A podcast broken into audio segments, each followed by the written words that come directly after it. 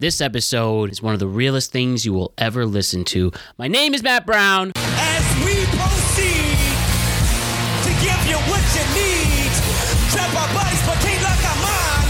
Everybody just stop. And let's start the show.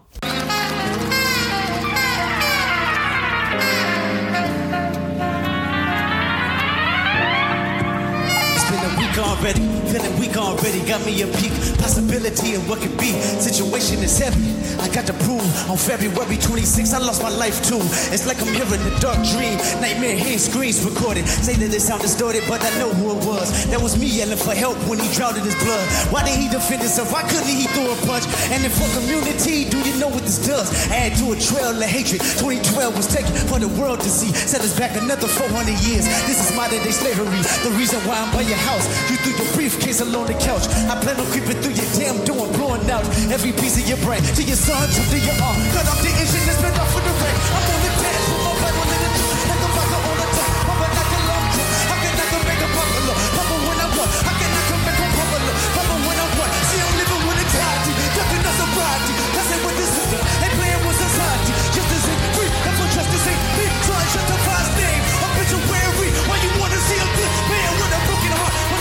I go to church and turn to God. Now I'm thinking to myself,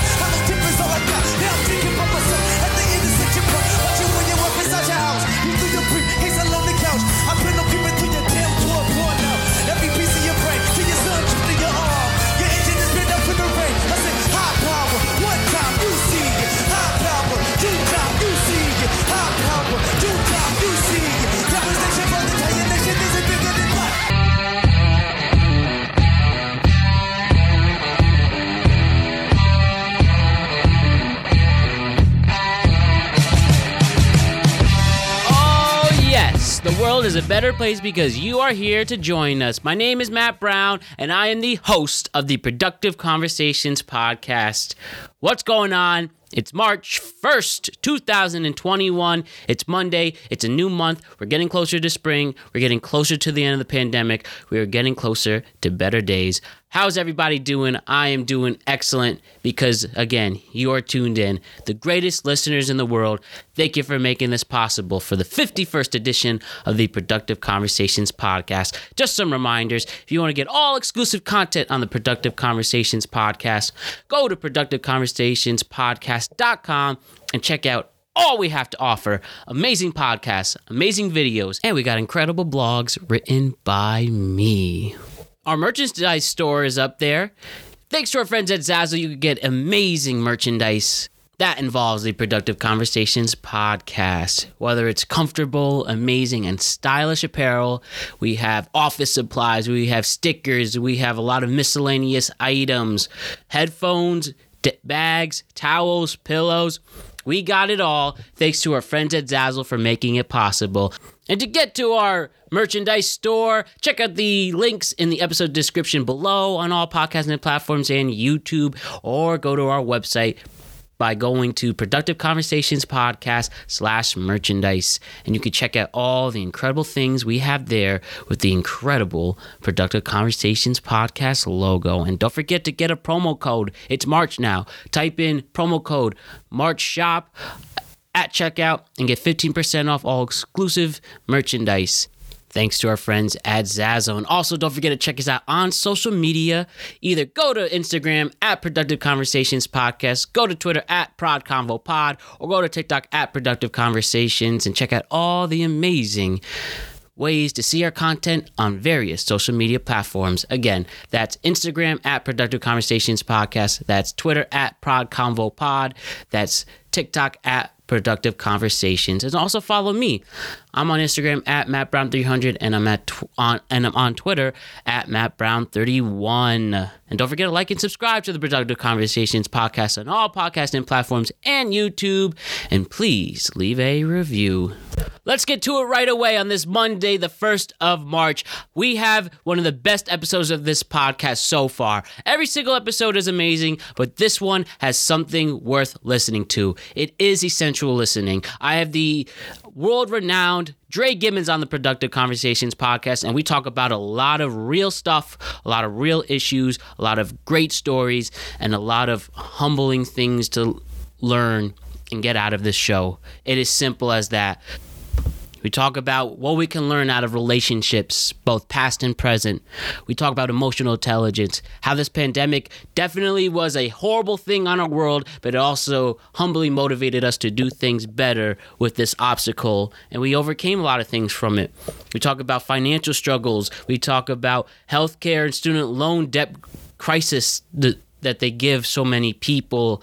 We talk about the importance of showing the worth of the black community, putting diverse leaders in power. We talk about a lot of real stuff from empathy and sympathy and identity and understanding lessons learned from relationships past and present. And we talk about the realest movies, realest TV shows, realest songs we've ever watched or listened to. And we talk about a lot more important things on this very important but incredibly fun podcast. And simply, we have to just get to the show right now with it. Dre Gibbons, it's your turn. This is a special one. Let's get to it.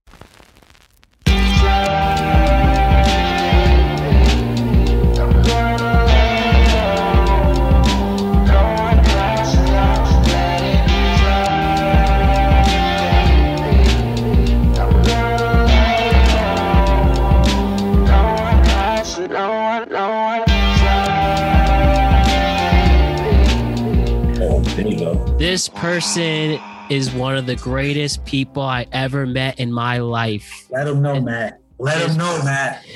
This person is through thick, thick and thin, and we had quite a battle to get here from power outages last night to talk about yeah. some real life stuff in with everything going on in our lives, and through all yeah, that, yeah. he's here one of the best podcasts and the most exciting podcasts I've ever had. Everybody, I am so fortunate to introduce this guy, Dre Gibbons. Welcome to the Productive Conversations podcast, bro. How are you? Yeah, I'm cold. I'm short. I'm bald, but I'm ready to go. I'm ready to play. So let's do it all day. Let's go. I've been waiting for this. Yeah, I've been waiting for this. i am actually really proud of you. I know like the pandemic was hard and like you was working in New York, you was doing big things, and you you inspire me because you never like just take a L. You know what I'm saying? You always find out a way to take like two L's and you turn it into a W, my guy. And you always keep it moving, keep it pushing. This pot, this this uh, productive uh, conversation is amazing. I've been looking at your your um your website. You selling merch. You know what I'm saying? You're doing interviews, you putting new people on, you like promoting other people and their businesses. I think that's really great. You know what I'm saying? So so big ups to you, man. You're doing big things. Damn, that means so much to me. It's been quite a ride trying to get here, get back to New York for good. And I'm not a perfect person, but I'm trying to be, and I have a lot of things to learn. And I've great people like Dre, great people like you inspiring me to keep pushing right. forward. So God bless you for all that. And thank you, my man. Thank you so much, man. Oh. Dre, oh, where do I start with you as one of the greatest people to ever live? First things first, how oh. the hell are you, man? How has your 2021 started? How has how was your overcoming of obstacles in 2020? Tell me how has life been? I mean, 2020 sucked for everybody, you know what I'm saying? In a lot of different ways for a lot of different reasons. I mean, like other people, I did lose loved ones, you know. Sorry to hear that. Uh, a grandmother, two aunts, an uncle. It was it was kind of crazy, but um, unlike everyone else in this pandemic 2020, I probably worked more than anybody else. I'm tech, so I was pulling like overtime at hospitals, at the pharmacy, all this other stuff. I was working like maybe 20 day months, you know I'm saying, straight. It was crazy. Um, I took a few L's personally, you know what I'm saying, ran some legal troubles, you know, but I'm okay. They can't keep me down. I'm still out here in these streets. Um, but it's been it's been interesting. You know, I, I, met new people. You know, I actually got into a relationship in 2020. A lot of people like was falling out of them. You know, it's kind of hard. You know, getting cuffed up during the pandemic, but I found a way. Love found a way. You know, shout outs to Tinder, yo. The apps do do be working. love is possible out here. You know. Oh, I love it! I love it so much. Oh man. Ain't no shame, yo. Ain't no shame. No, real talk, ain't no shame out here for the people dating million people on apps. You know what I'm saying? A lot of people be feeling like it's a secret. They don't want to say it no more. Yo, it's 2021. You know, we all doing it. You know That's the only way to get a relationship or a fucking you're in it no matter what. I don't know orientation you right. people, but now, right now with the pandemic, it's a little tough, right? Because I ran into the problem, right? Not because I'm looking, you know what I'm saying? Just in case you know I'm being watched out here, the Fed's watching. But like people, they all wear. Have you noticed, right? Everybody look good with a with a, a face mask on. You know what I'm saying? From the cheeks up, it's hard to ugly or not. So it's hard to. I think it's harder to date people in person or meet people in person. Yeah, right. It's like it's like false advertising. You like she take it. And she got the big ass lip, she got a snaggle tooth or something. You don't know. It's crazy. Got a big ass mole. Like I, I know this one lady, right? And it's crazy because I be working with people and I forgot what the rest of people's faces look like. This one of my coworkers took her mask off and I forgot she had the like you ever seen like Austin Powers and he had the yeah. big ass Molly, molly, molly. For real, for real. And I forgot. So she took it off one day eating lunch. And I just was straight up looking at her, like playing with my yogurt, looking at her her lip for like the longest, trying not to be like disrespectful, but it's crazy. It's tough. Wow, man, dude, You're like catfish in person. catfish in person. Can you tell me, like, what's some of the best lessons you've ever learned from dating, bro? Don't do it. no, uh, uh, dating is it's interesting. It's it's interesting because like I like people and I like meeting people, so I feel like good, bad, and different. As long as you you learn something a little bit more about yourself a little bit more about the other person you're with, it's not really a full loss. You know what I'm saying? I feel like it's crazy that for most people, they fall in love so many times in their lifetime, they think this is it, this is that person. And when they lose that person, they're so distraught. And then I think to myself, like two months ago, three months ago, you didn't even know this person existed. and six months to a year, this person became your whole world, such an integral part of your world. So like you'll be okay, like when those relationships fall through. So I don't really think of like when I break up or like lose somebody as a L, I just think of it as like a different phase of my life or something different, you know? Yeah, like me trying to understand my breakups and relationships not panning out. It's it's you always wonder, was it me? Is it meant to be? All that stuff. And you really do have to live life to understand how important things are come together. Everything happens for a reason. Like you know me. I was the worst date person to try to find love until very well not very late but like later than usual. It really um date date till like 23 24 didn't have like my first real serious girlfriend until around those times and i still have so much to learn dre and sometimes it works. Sometimes i think you, you you got it and you know and then the next day it changes. Like what do you think what do you think I can someone like me can get out trying to still figure themselves out and trying to figure out relationships and stuff like that? Well, one thing I just feel like you ain't never gonna be in a successful relationship until you kind of truly learn how to love yourself and date yourself. Yeah. A lot of people say that, and it sounds like the loneliest thing in the world. Like, ain't nobody gonna date me, so I'm gonna date me. You know, this thing. You know, because I feel like in a lot of ways, so growing up, I grew up in Newark, New Jersey, where a lot of people, especially teenagers, they were very promiscuous. They were out here. Dating was a thing to do. You know what I'm saying? So people was like dating at a young age. You know, like I'm talking like middle school. But my thing is this: looking back at it, how significant truly is a relationship to you as a person in middle school, in high school, and in your first few years of college, compared to someone who waited, got to know themselves, and then met someone like worth like investing with, you know what I'm saying? Met someone of a, a like mind, similar uh, mind process. And then you guys kind of decide to take that journey or those steps together as a person. You know, in middle school, high school, you with somebody for like a half a semester and then you break up with somebody. Then you you you see somebody kiss someone else in another class, mm-hmm. y'all break, make up, break up, make up. And you're like, yo, I'm in love with him though. But I just slept with his brother. Or like I'm in love with her and I'm gonna sleep with her girlfriends. That's not love, man. You just going through the motions and just saying it because you think that's what you're supposed to say. I think it's more value to it when you actually wait, take the time, and slowly process and truly like learn about the other person and be with the person. You know, you could date 25 people and not know shit. Whereas you really take the time to one or two and you'll learn way more about them. Or those relationships will be made way more significant to you in your life in the long run. So that's I don't think quality, uh, the quantity. I think it's more about the quality. You know what I'm saying? That's really beautiful. And I feel like, you know, It's beautiful, man. when I Right, first started, like I said, I I um didn't really start dating till 22. Didn't really get intimate or anything like that till 22. You know, I'm only in 26 now, and you know, you had your I had like my time just um getting to know girls, hanging out in the city and stuff like that, while just I guess we're trying to be as respectful respectful bachelor, if that's a word, or not. Hopefully not oxymoron.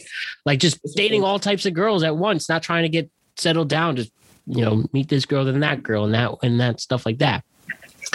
And then like I happened one year, just kind of like three, like one real relationship and two other like solid dating ones, trying to figure that out, right? And make, trying to get my lessons learned from that. And it's crazy when you think things are figured out and you have a whole new wrench and something's changing about it.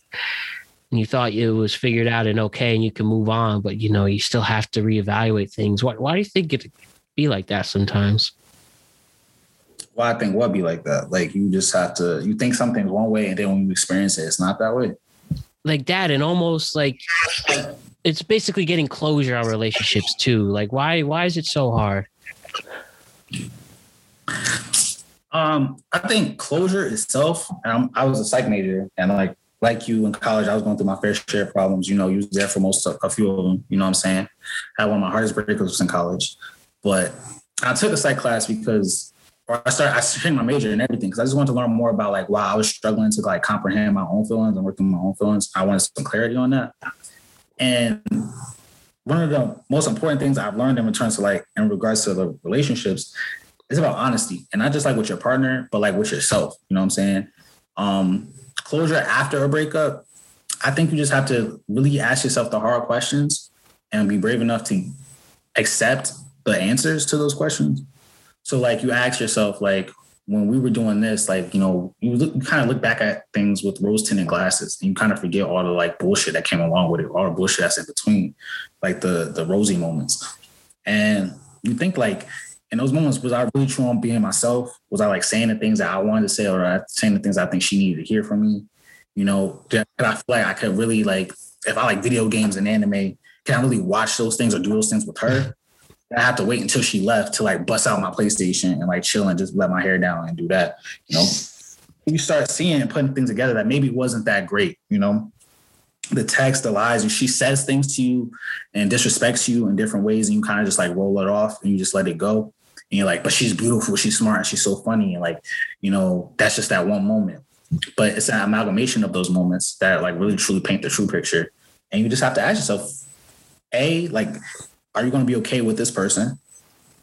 I mean, without this person? The answer to that most definitely is always, yeah, you will be okay eventually. Um, was this person the best love for me? Did this person really truly treat me as well as I treated them? Was they giving me everything that I needed? You know, or was it some of the things that I wanted, you know? And then when you start breaking it down like that, I feel like it's kind of really easy to get closure. You know, you got to always tell yourself you're going to be okay because that's the truth. No matter what happens, you know, good, bad, and indifferent, you're to be okay. Because before you broke up with this person, a year or two, three years ago, maybe a few months before, you broke up with another person and you felt the same exact way like, damn, this is over. This is it. I'm never to meet someone like this. And then two months later, you meet someone that's even better. So, like, what's to happen tomorrow? And just just breathe and take it easy. You're like, how old are you? Like 24, 25? I'm 26. 26, even better. You got the baby face, you know, that's what it is. So you only you, you barely lived a quarter of your life. You know what I'm saying? You don't know who you're gonna meet next year or next month or tomorrow at the store. Just relax, do you things that happen, you know? you're you're you're right, man. And I think it's just such a I guess the best way is to explain it from my situation and uh, understand relationships, like especially in New York, just being around, you know, uh, was having, you know, fun in New York. Then, you know, one I started dating someone around Christmas time. Broke up in St. Patrick's Day weekend. Oh, Um, had had more had more Come out. Go ahead. had more fun in New York. I started dating another New York girl. Uh, the whole summer of this specific person was good. A lot of growth. Then um, then we uh went our separate ways, and then like two days after, started dating another one. Dated for a long time. Didn't work out and still have things to figure out. And you you thought that was uh you thought things were figured out and then you just you know try to move on and you didn't know that there was that that uh i don't know. It's like without getting into too much detail you know you try to move on maybe not see him on social media anymore. Okay unfollow and then you didn't know that that was such a big deal. And then um then try to explain what happened and then you know all things are confused and whatever and uh you know man, social media. trap. First of all, social media trap, right? And before I get to that, right, yeah one of the best like revelations you can have as an adult, like once you hit your mid twenties, is that everybody you look up to, everybody you see on TV, all the adults, all the people that's older than you, we're all just older old kids. You know what I'm saying? We all do the same shit. We all fuck up. You know what I'm saying? Jay Z and Beyonce got the same relationship problems that motherfucker down the street got. You know what I'm saying? She, say how he getting cheated on, ain't no hope for nobody else. You know what I'm saying? So why sit here and stress about like what your partner doing and all this other stuff? You know, you might as well just do the best you can, be the best partner you can be. You know what I'm saying? So it's no point in like stressing over anyone else. Social media, like when you like see the person you like making moves and living their best life, you hurting yourself. You just torturing yourself. You know what I'm saying? Like for what? Like why do that? You know, why sit there and do that? And then like someone's mad at you because you didn't send them a text or you sent the wrong text and all this other stuff. That's all other people's problems. They ain't got nothing to do with you, bro. Just relax. You be all right. My my motto is, you know what I'm saying? A great, two great philosophers once said, Hakuna Matata, my guy. Hakuna Matata. Just out and they'll be all right. People out here stressing about the wrong shit. 2020, people are dying left and right. We lost hundreds of thousands of people. You know, we've had the equivalent of over what over 39 11s in a matter of a few months. That's literally what happened. Like 3,000 something people died. I think almost 4,000, just shy of 4,000, like shy of 100 people. We're like here, like 400,000 people. We've had over 100,000 9 11s. And people out here talking about like, he don't like me or he ain't like my post or he out here, you know, looking at ass on Instagram.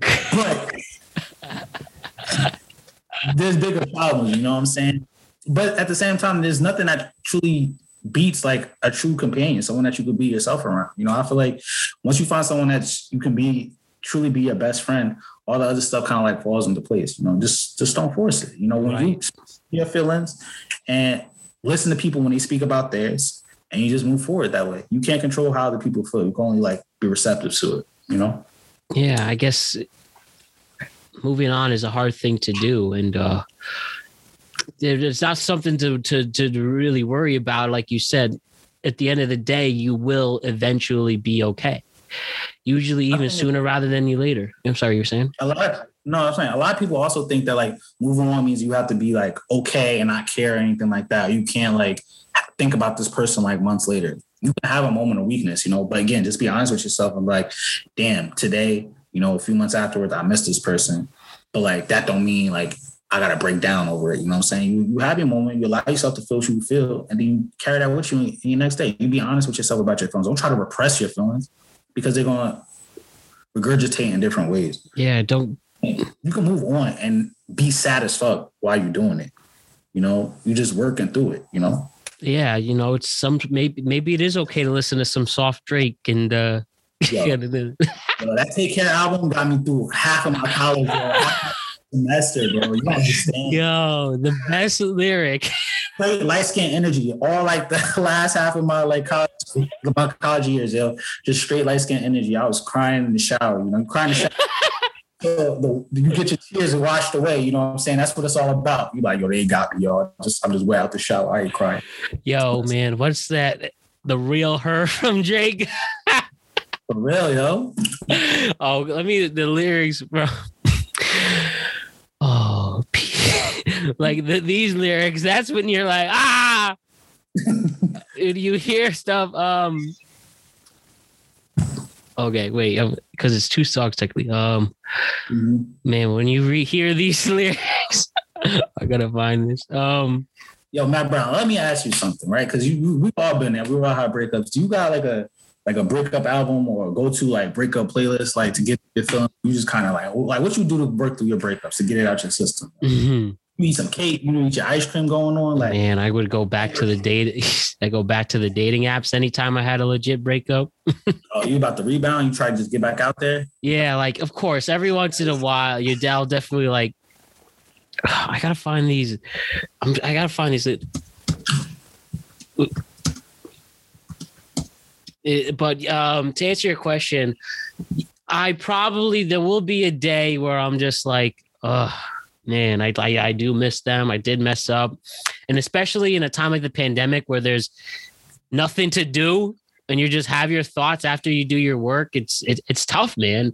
That's why I try to go back to the gym more to keep pushing forward. It's Yeah. and I mean, I like I said, like up until the pandemic, I was dating around a lot and hanging out with a bunch of different girls, and some I really did like. And I do reflect on myself on things that I messed up and Mhm. things that I could have done better in my relationships, whether it's putting more effort, whether it's just saying how hey i'm thinking about you. I could have done that better. I could have done more flowers. I could have um i could have done more surprises. And uh it, it's it's it, it just it's just making me more prepared for the future. And whoever i date is going to be a lucky person having all that time of reflection you know Yeah, yeah, man. But listen, man, you was over here talking about I could have did this, I could have did that. She could have did a lot of stuff differently too. I don't know the inside right and outside of the relationship, but like we, we ain't perfect human beings and we we learning. You know what I'm saying? As long as you did the best you can, you you you straight. You know what I'm saying? And can I just say, I think one of the the most like I think one of the most misconstrued or misconstrued like sayings is the best way to get over one relationship is to get under another one. hmm Track, my friend. Okay, because first of all, you got coronavirus. You know what I'm saying? You got all the STD problems, you know what I'm saying? You out here, girls could pop up, get pregnant, you know, you just trying to like leave yourself in 30 minutes of trying to get over someone who don't even give a fuck about you no more. Your whole life can change just because you feel like you gotta fuck your way through some emotions, man. Don't do it, man. The best way to get over a relationship is just to buckle down and and invest in yourself and success is the best revenge. You know what I'm saying? Ain't no whether it's like you do what you gotta do in the gym to get the body you want, to get the job you want, to get the car you want, to get the place you want. Once you post those kind of pics, you know what I'm saying? That's when she's like, damn, I missed it. Like that, damn. That's when they start hitting you up like, why are you friend? Like how you doing? So that's what I your success is the best revenge and oh man it's just like you're right it and that's why it, it's the moving on and you're you one thing you you said that I think not a lot of people realize it's okay to you know move on and it you're human. It's not going to be easy. It's emotional. And but it's okay not to be okay. That's it's the, okay not to be okay. And like when you hear these lyrics from like doing it wrong by drake when a good things goes bad it's not ahead, let's go ahead, do it. Yo, these lyrics, when you hear it, they're just like, when a good thing goes bad, it's not the end of the world. It's just the end of the world that you have. That you had a little one girl. Yo, yo, I was out here going to Cono with Taco Bell. and she's the reason it happened, but she's overreacting, and it's all because she don't want things to change. So cry if you need to, but I can't stay to watch you. Let's not do it in public. Let's not do it in public. That's weird. You you too grown. Like once you pass twenty, you can't be crying in public, dog. You can't do it. Once you're old enough to, You know, that's what I'm nice. Yo, when it comes to crying, I'm pretty, I'm pretty nice at I'm pretty nice if I'm really sad. Like around people, I won't cry. But you know, like if I'm alone watching a sad movie, you hear that song, you just like, oh. Yeah, it's okay. I mean, it's it's under certain circumstances, it's okay for a grown man to cry, but you can't be crying over a female poet. oh, that, I'm absolutely sure. And look, most of the cry by myself is because of sad movies, like Toy Story Four Woody and Buzz said bye. I didn't even see that one. You know why? Because I don't need to see it. Okay. You're right. You're damn right. You don't need to see it. You should stop after. I cried during three because that was right before I was going to college. And I was like, Andy, really, Doug? I was throwing away my toys. You know what I'm saying? I had tough decisions to make. I had to cut people off the list. You know what I'm saying? It was it was real out here. Right. It, it really was. and um man, it's it's it's such a time of growth and reflection. Yo, can I ask you these lyrics are from that same song. Do you believe in it? We we live in a generation of not being in love and not being together. COVID. But we sure to make it feel like we're together because we're scared to see each other with somebody else. That's like, yo, you know, when you're hungry, right? And you want Panera Bread, but Panera Bread is too far away, but you like, okay, McDonald's is right here. So I'm gonna just get a chicken sandwich from McDonald's. Damn right. Like, you don't, you know, it's not what you really want what you really need, but you really to settle because you don't want to be alone. A lot of people just afraid to be alone and by themselves. You know what I'm saying? I blame social media for that because everybody out here faking it, living their best lives when they know they ain't. And then you out here feeling lonely as fuck, you know what I'm saying, with your shirt off, watching like Facebook posts and shit like that, and questioning like, what am I doing with my life? It's it's okay to be alone. No, you ain't gotta be with somebody else. I think it's worse to be in a relationship just for the sake of being in a relationship, as opposed to one that makes you a better person at the end of the day. Whether you guys break up or stay together, whatever. A, a good relationship, even if it could end badly, was overall I think will make you a better person in the long run. Whereas right. you wasting your time just fucking around with the fuckery is a true waste of time and energy. You know. Absolutely, man. It's it's crazy. It, every relationship's different, and I think the most important thing you really hit on is the growth part. And um, like the only time I, I, I like a breakup that I felt like really shitty and bad. Well, not shitty bad was that one. You know, Pershing Square. I put it in my blog. The girl dated around St. Patrick's Day. She Right, right. broke up with me over the phone. I remember that. I remember. That's cool, but I remember. I remember.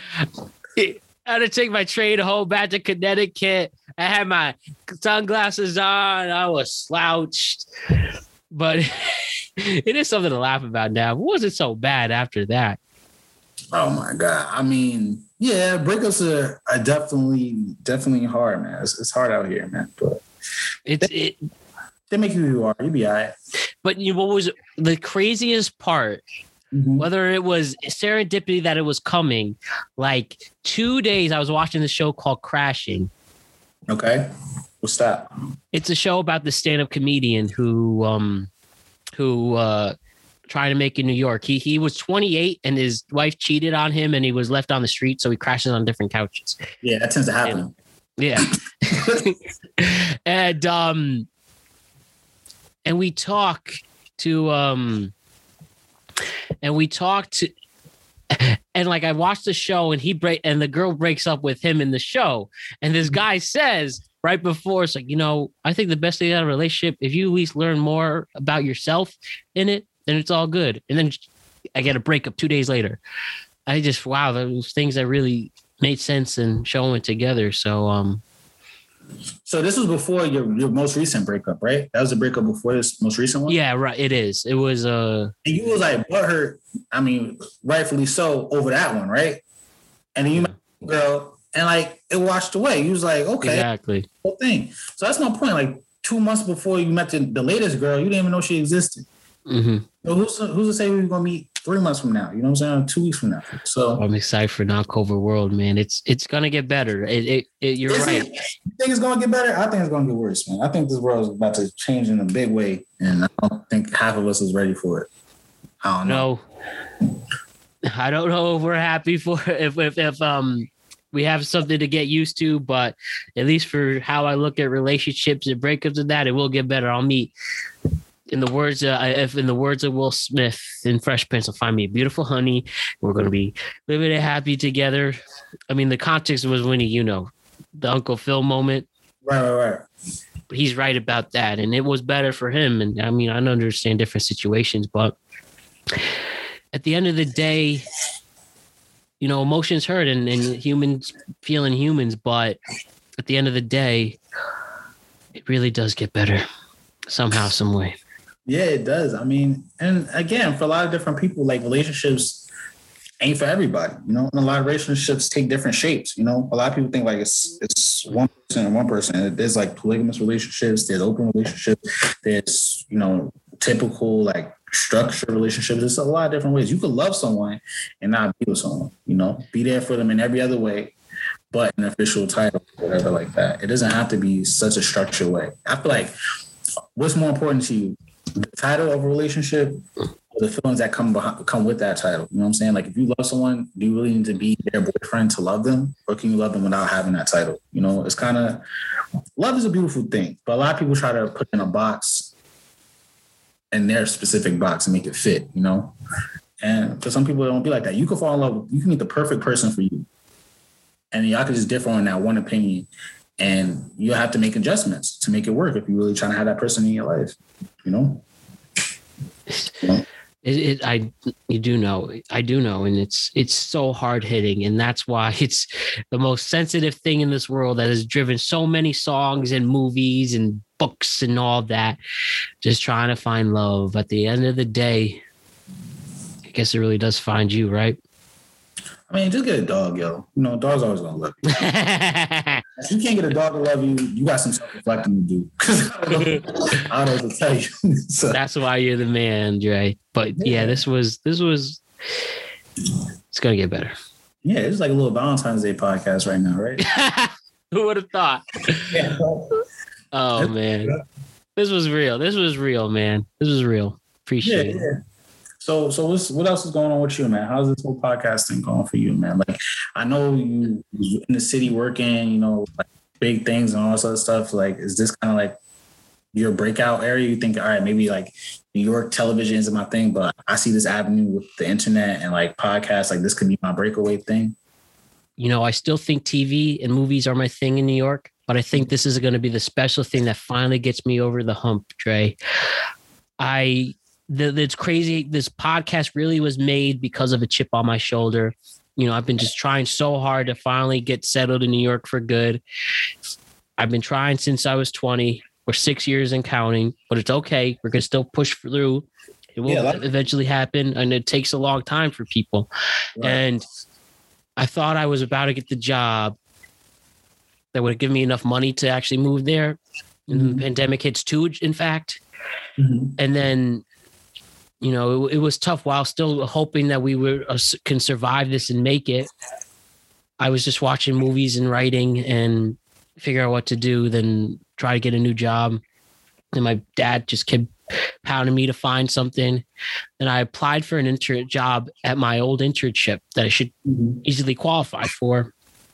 And he said, You're just not good enough. Because they didn't literally say that, but they gave the generic, oh, we're looking at people that are most closely resembles our qualifications, even though I actually intern at the po- place and I have exactly what they're looking for and then some. And then I was just sick and tired of that of getting pushed. Maybe it was just a you know six a six year peak of just all these no's for jobs that I've been trying hard, qualified for, finding references to vouch for me, emailing random people, please help me out. And I mm-hmm. just said, fuck this. I'm tired of getting told no. I'm tired of my dad, even though he's doing being a good dad, telling me to find something else. I just said, I like to talk to people. I know how to make this new technology to make a podcast, and I and the podcasts are the one thing that's getting me through this hard time. I'm going to make a podcast on my own. I'm going to be productive every day with it, and hence the Productive Conversations podcast is born Okay. kicking it since a, since October. A thousand plus downloads in four months, fourteen thousand YouTube views, and while I'm tr- applying again with this on my resume, you know, f- just about five months now, I can talk and explain that when push came to shove, with the technology your employers are using to promote your business or your production, I did the same thing by myself with no money. I just used my savings and, you know, I won't lie, some help from the stimulus checks. And I bought this stuff. And now I'm here, genuinely entertaining an audience, getting to showcase the awesome people in our world that aren't celebrities, and just rekindling and showing off awesome people like my buddy Dre. So that's why this podcast is here. And honestly, I think COVID in a lot of ways showed us or like kind of put people to the test, kind of, you know what I'm saying? Because people had to get real creative. A lot of people lost their jobs, lost their homes, and had to find new ways to bring income for their families. You know what I'm saying? They had to get creative and go into business for themselves, do things that you just did, you know? And not only that, but TV and movies, the two mediums that influence you the most that you're like trying to strive for, they changed drastically in such a few a matter of months. They had to. They had to adjust yeah. this world that we live in. And they're going to streaming service services like YouTube, like Amazon Prime, like Netflix and stuff like that. So this might be the perfect time to get your weight, like to slip your waist inside. You know what I'm saying? When no yeah. Now people, YouTube followers and influencers, Instagram, they have a bigger following than some of the biggest names in the Conan O'Brien, Seth Meyers, like yeah. Fallon. Some of them have less less viewers or supporters or monthly watchers than the common person on YouTube. You know what I'm saying? So this could be your way, and no one can tell you no on YouTube. You know, you're your boss. You know, and as long as you make, I think it's smart that you're you're having productive conversations because that's never going to run out of style. You know, people are always going to need to hear productive conversations. And the fact that you're finding people who are being who are being most affected by the worlds that they live in, I think that's a great like selling point or a great way to start like getting yourself out there. It's relatable, you know what I'm saying? It's inspiring and it's educational in a lot of different ways, whether people are having relationship problems on Valentine, Valentine's Day, post COVID or pandemic, or whether someone's trying to be an artist like Gabe or trying to like be successful in the city or get a new life started like Jake or somebody like that. Like I think each interview you do has something different for someone else. Like and it, it, it resonates with them in a different way. So yeah, that means so much. Like, I think means so much, man. And that's know, like, exactly and I was gonna say, and think about like, now I don't mean to cut you off, but like, I know some of your idols are like Jimmy Fallon and Conan O'Brien. Mm-hmm. They knows they got like, if they got 450 no's, all they needed was one yes to be where they are. You know what I'm saying? So maybe you just got to find what your number is, you know what I'm saying, before you get that one yes. And then you'll be fine, you know? So don't let it discourage you. It hasn't, evidently, you know, just mm-hmm. do your thing. You know, Matt Brown will be a successful name. I could, I understand it. Like, I, I, feel it. Truthfully, yo. you'll be all right and that's what's beautiful about this and, and i believe it that this is genuine content being made that can be showcased shared and explored while also giving the purpose of having a productive conversation and getting something very valuable out of it and that's what it's here for it will be still here when i work again. His brain is not going to give up until the day it stops breathing. And that's why this we have amazing guests like you. That's why this podcast will live. And that's why the audience means so much because we're here for a purpose to just show the interesting people and have productive conversations in it. Yeah and then i just want to say one more thing you know that i just want to say something i always appreciated you for you know what i'm saying? Um i kind of see you as like a little brother you know what i'm saying we're in the same fraternity you know yeah.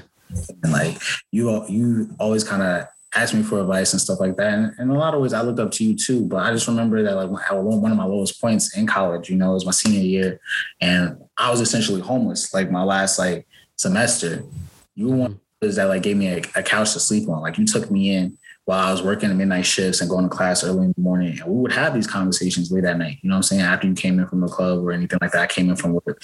And it was it was it was a great productive environment. You know what I'm saying? It was motivational, it was inspiring.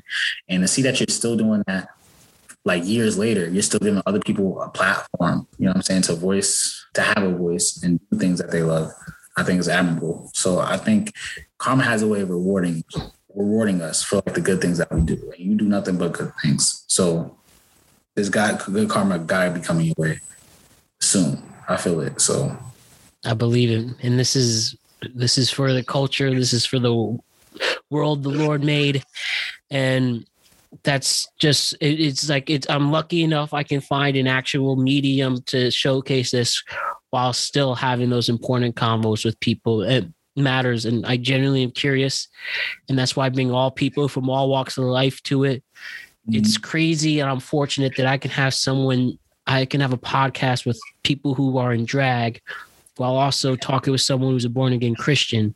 Maybe both sides come from different worlds and may not understand each other's because of you know how they grew up and whatever. I'm just using this as an example, mm-hmm. but th- we show the human side of both people just trying to find their purpose in life, whether it's through drag, whether it's becoming born again, whether it's through music, whether it's as an entrepreneur.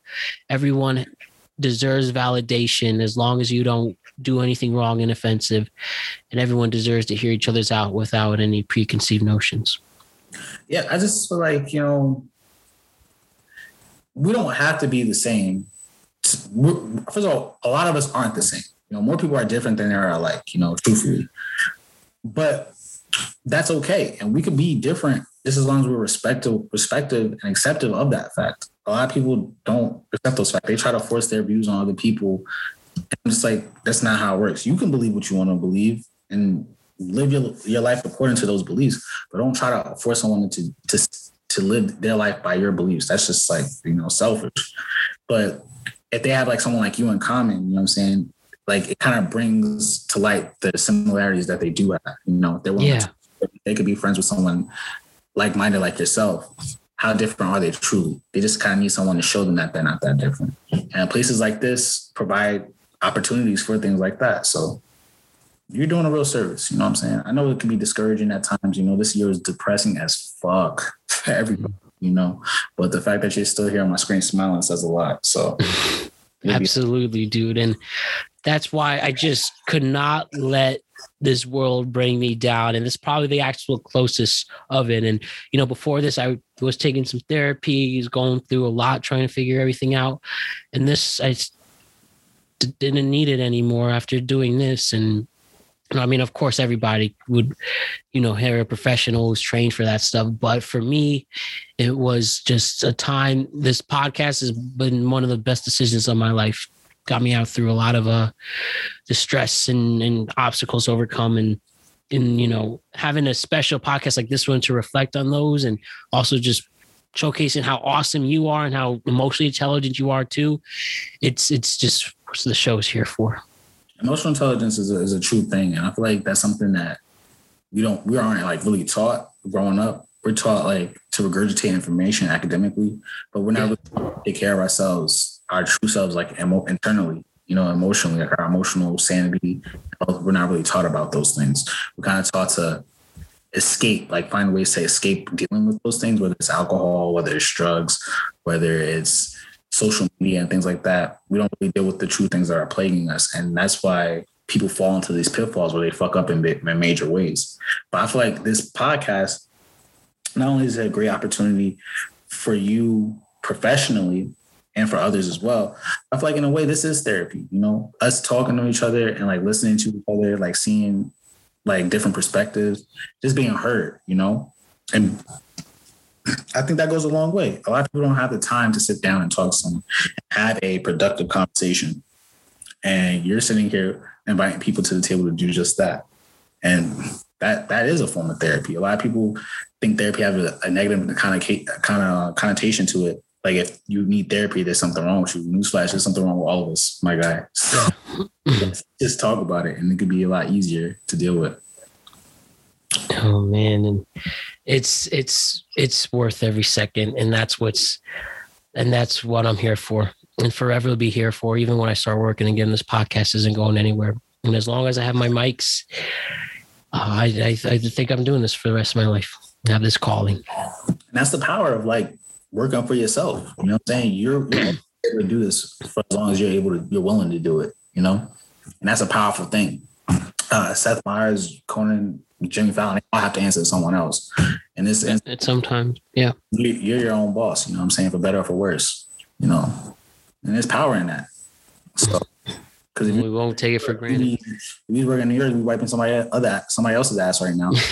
doing what you truly want to do yet. Just being in a place close to it. Like if I, you know, I got to suck this guy's dick for ten years before I can get my shot. You know.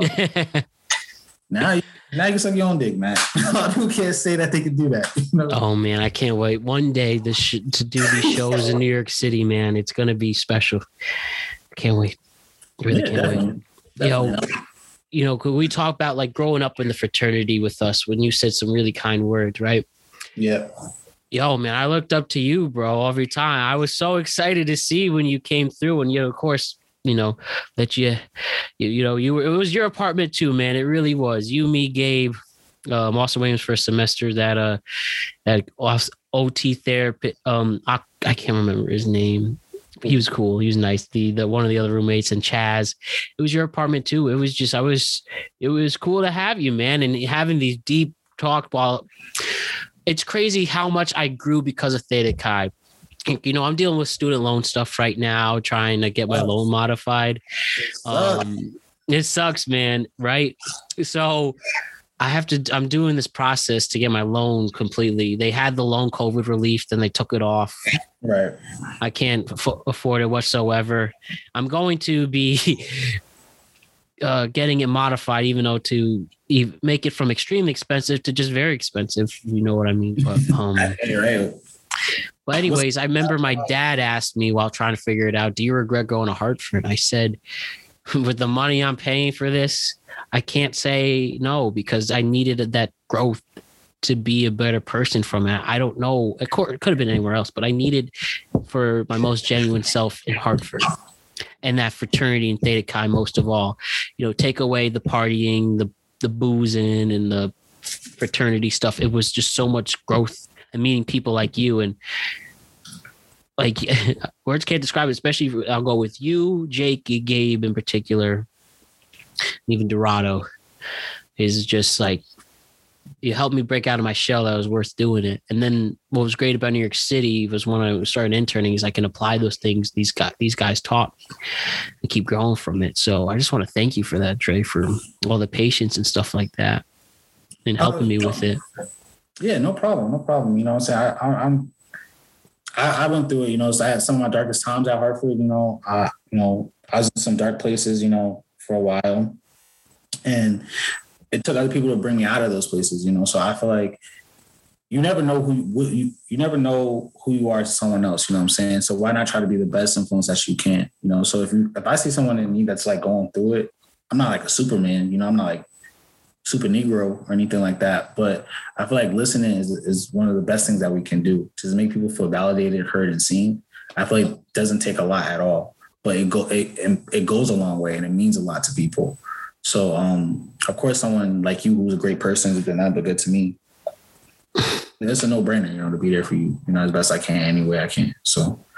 But hartford was a trap. I think it was a definitely it was a trap. I didn't have to get at all spend that money you know uh, I never regret meeting the people that I did and learning the lessons that I learned.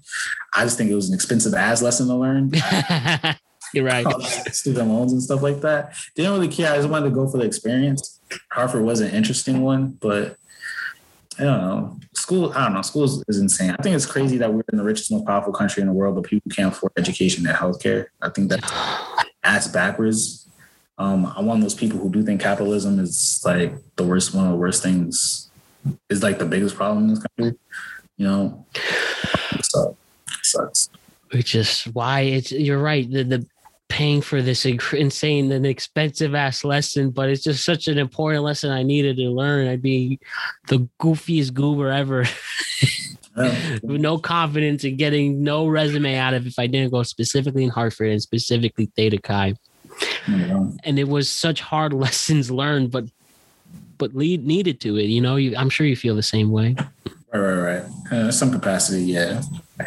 Yeah, I think bad for worse, that made me who I am today. So Right. Just expensive that we're all going through. I feel like everyone has problems, you know, especially with COVID and everything like that. Some people have like children, like they like teenage parents, you know, some people have children with like medical disabilities. Like my cousin has, you know, an autistic child, you know, one of my closest cousins. Um, some people have like cancer. You know, I have I lost a cousin that was like at she passed away. Sorry. She passed away at 27 of cancer. You know what I'm saying? I'm sorry, bro. like I say my biggest hurdle that I'm dealing with is student loans. I think that's not the worst thing in the world. So it's just everyone has their own cross to bear, you know? And that's the reason why we need to be sympathetic and empathetic to each other, you know, especially in moments like these and times like these. Things are so crazy. Why do you think there's been times that people aren't em- empathetic and sympathetic, even in a time like COVID? I think, especially in a time like COVID and even before COVID, you know, people are are struggling so hard to just stay above water and breathe. They're gasping for air. So when you're saying they're gasping for air, you can't really think about throwing someone else a life preserver or like inviting someone else into a rowboat. You know what I'm saying? We're everyone, so many people in this country are struggling just to make it to the end of the week, you know? So it's hard to really think about bigger problems that are affecting other people outside of yourself. And I can sympathize with that because I'm one of those people. But at the same time, it's it's that way for a reason. You know, I do think capitalism is a big problem, big part of that. You know, it's all about like profits. When you think about profits, you start to think about people. where you start seeing people differently. You start valuing them differently. You know, I feel like you can't have things like slavery without like having a capitalist mentality. You know, putting literally putting prices on bodies, something that still happens to this day. You know, you how can your government, the richest, most powerful government in the country, right, during a national, during a worldwide global pandemic, only can justify giving their people two measly ass like relief payments of six hundred, twelve hundred dollars, you know, throughout the whole year. You know what I'm saying? Where this country's right next door to us doing monthly checks. You know what I'm saying? It's because this country is predominantly a capitalist one. And it fucking sucks, you know. Dude, it's It's tough. we have made it to a point in our society where we put the dollar over everything. It's been that way. It's You're been right, that way. and it you're right. It has been that way. It just hurts so much more after this insanely stressful year we've all gone through, insanely st- intense election, and we really letting those th- that type of awful pride dictate how we live, man. I think this country is a joke. You know, I don't. America makes me sound like anti-American in a lot of ways. I am. I feel like America is just like a nice like selling point. It's like a dream. It's like when you see like the, the cheeseburger on TV, McDonald's, mm-hmm. and you get it, and it's just like sloppy and lopsided in your lap. So I think America can be great if they just stop worrying about making the few people making so much money. You know what I'm saying? I just it's crazy. I just feel like the the few people who have the most money, like how much more do you need? You know what I'm saying? Than the, than the average person. Like I'm all about being comfortable and being able to enjoy my life, but not at the detriment of others. You know, I don't need to have like millions and millions of dollars, have a house on an island, like three vacation homes in three different countries that I visit twice a year. I don't need that, you know, to be happy. Most people don't. So I just I just think it's it's sickening. I think it's greedy, especially when people are dying left and right, you know, the way that they are. It doesn't have to be this way. So It doesn't have to be this way, bro. And we have it. And we do have new leaders now, but we just have such a long way to go, bro. Just such a long way to go. yeah, it's, it's tough, man. It's, it's tough. I- It's it's not tough. It's the answers are real simple, but like a lot of people just gotta get out of their own way. Like You think we can get there someday, even if it's a long time from now? I, I think it's gonna take honestly, I don't want to be a radical or anything like that. I think mm-hmm. a lot of like it's going to make a, a lot of people have to get uncomfortable before it happens. We're going to make a lot of people uncomfortable because that's only that's the only times like change really happens. One of my favorite time periods in, in history is the French Revolution, and it was just because things got so bad, it got to a certain boiling point. Like similar to this, the one percent, you know, not exact numbers, but the one percent was doing so well off, and then the mass majority was sitting there struggling, starving, begging for crumbs, you know, and they weren't being heard, and they just had to stand up and take things into their own hands. And that was more or less in European history, the birth of democracy. You know what I'm saying? And I feel like that was only a couple hundred years ago in retrospect, in the grand scheme of things. And we're running into this problem here. You know what I'm saying? It's sad, you know? It's it's terrible. How can you give a family who's A lost their job and then B losing their homes, you know what I'm saying? Six hundred dollars, two payments of six hundred dollars for a, a year. And like like come on man like six hundred dollars is not is barely a paycheck you know for like Yeah. to work you know? But you want them to stretch out. That's that's inhumane at that point. and then and like they smile in your face while they give it to you. We had to beg. We are sitting here begging for stimulus checks. It's our money. When you don't pay your taxes you always get locked up. But we got to beg for our money back when we're literally dying in the streets of a like global pandemic that's not our fault It's painful. It's wrong. And you you just feel that there's just some leaders out there to finally move it, but maybe it is finally us. Like whether it was, you know, us as a whole society feel some change needed to happen.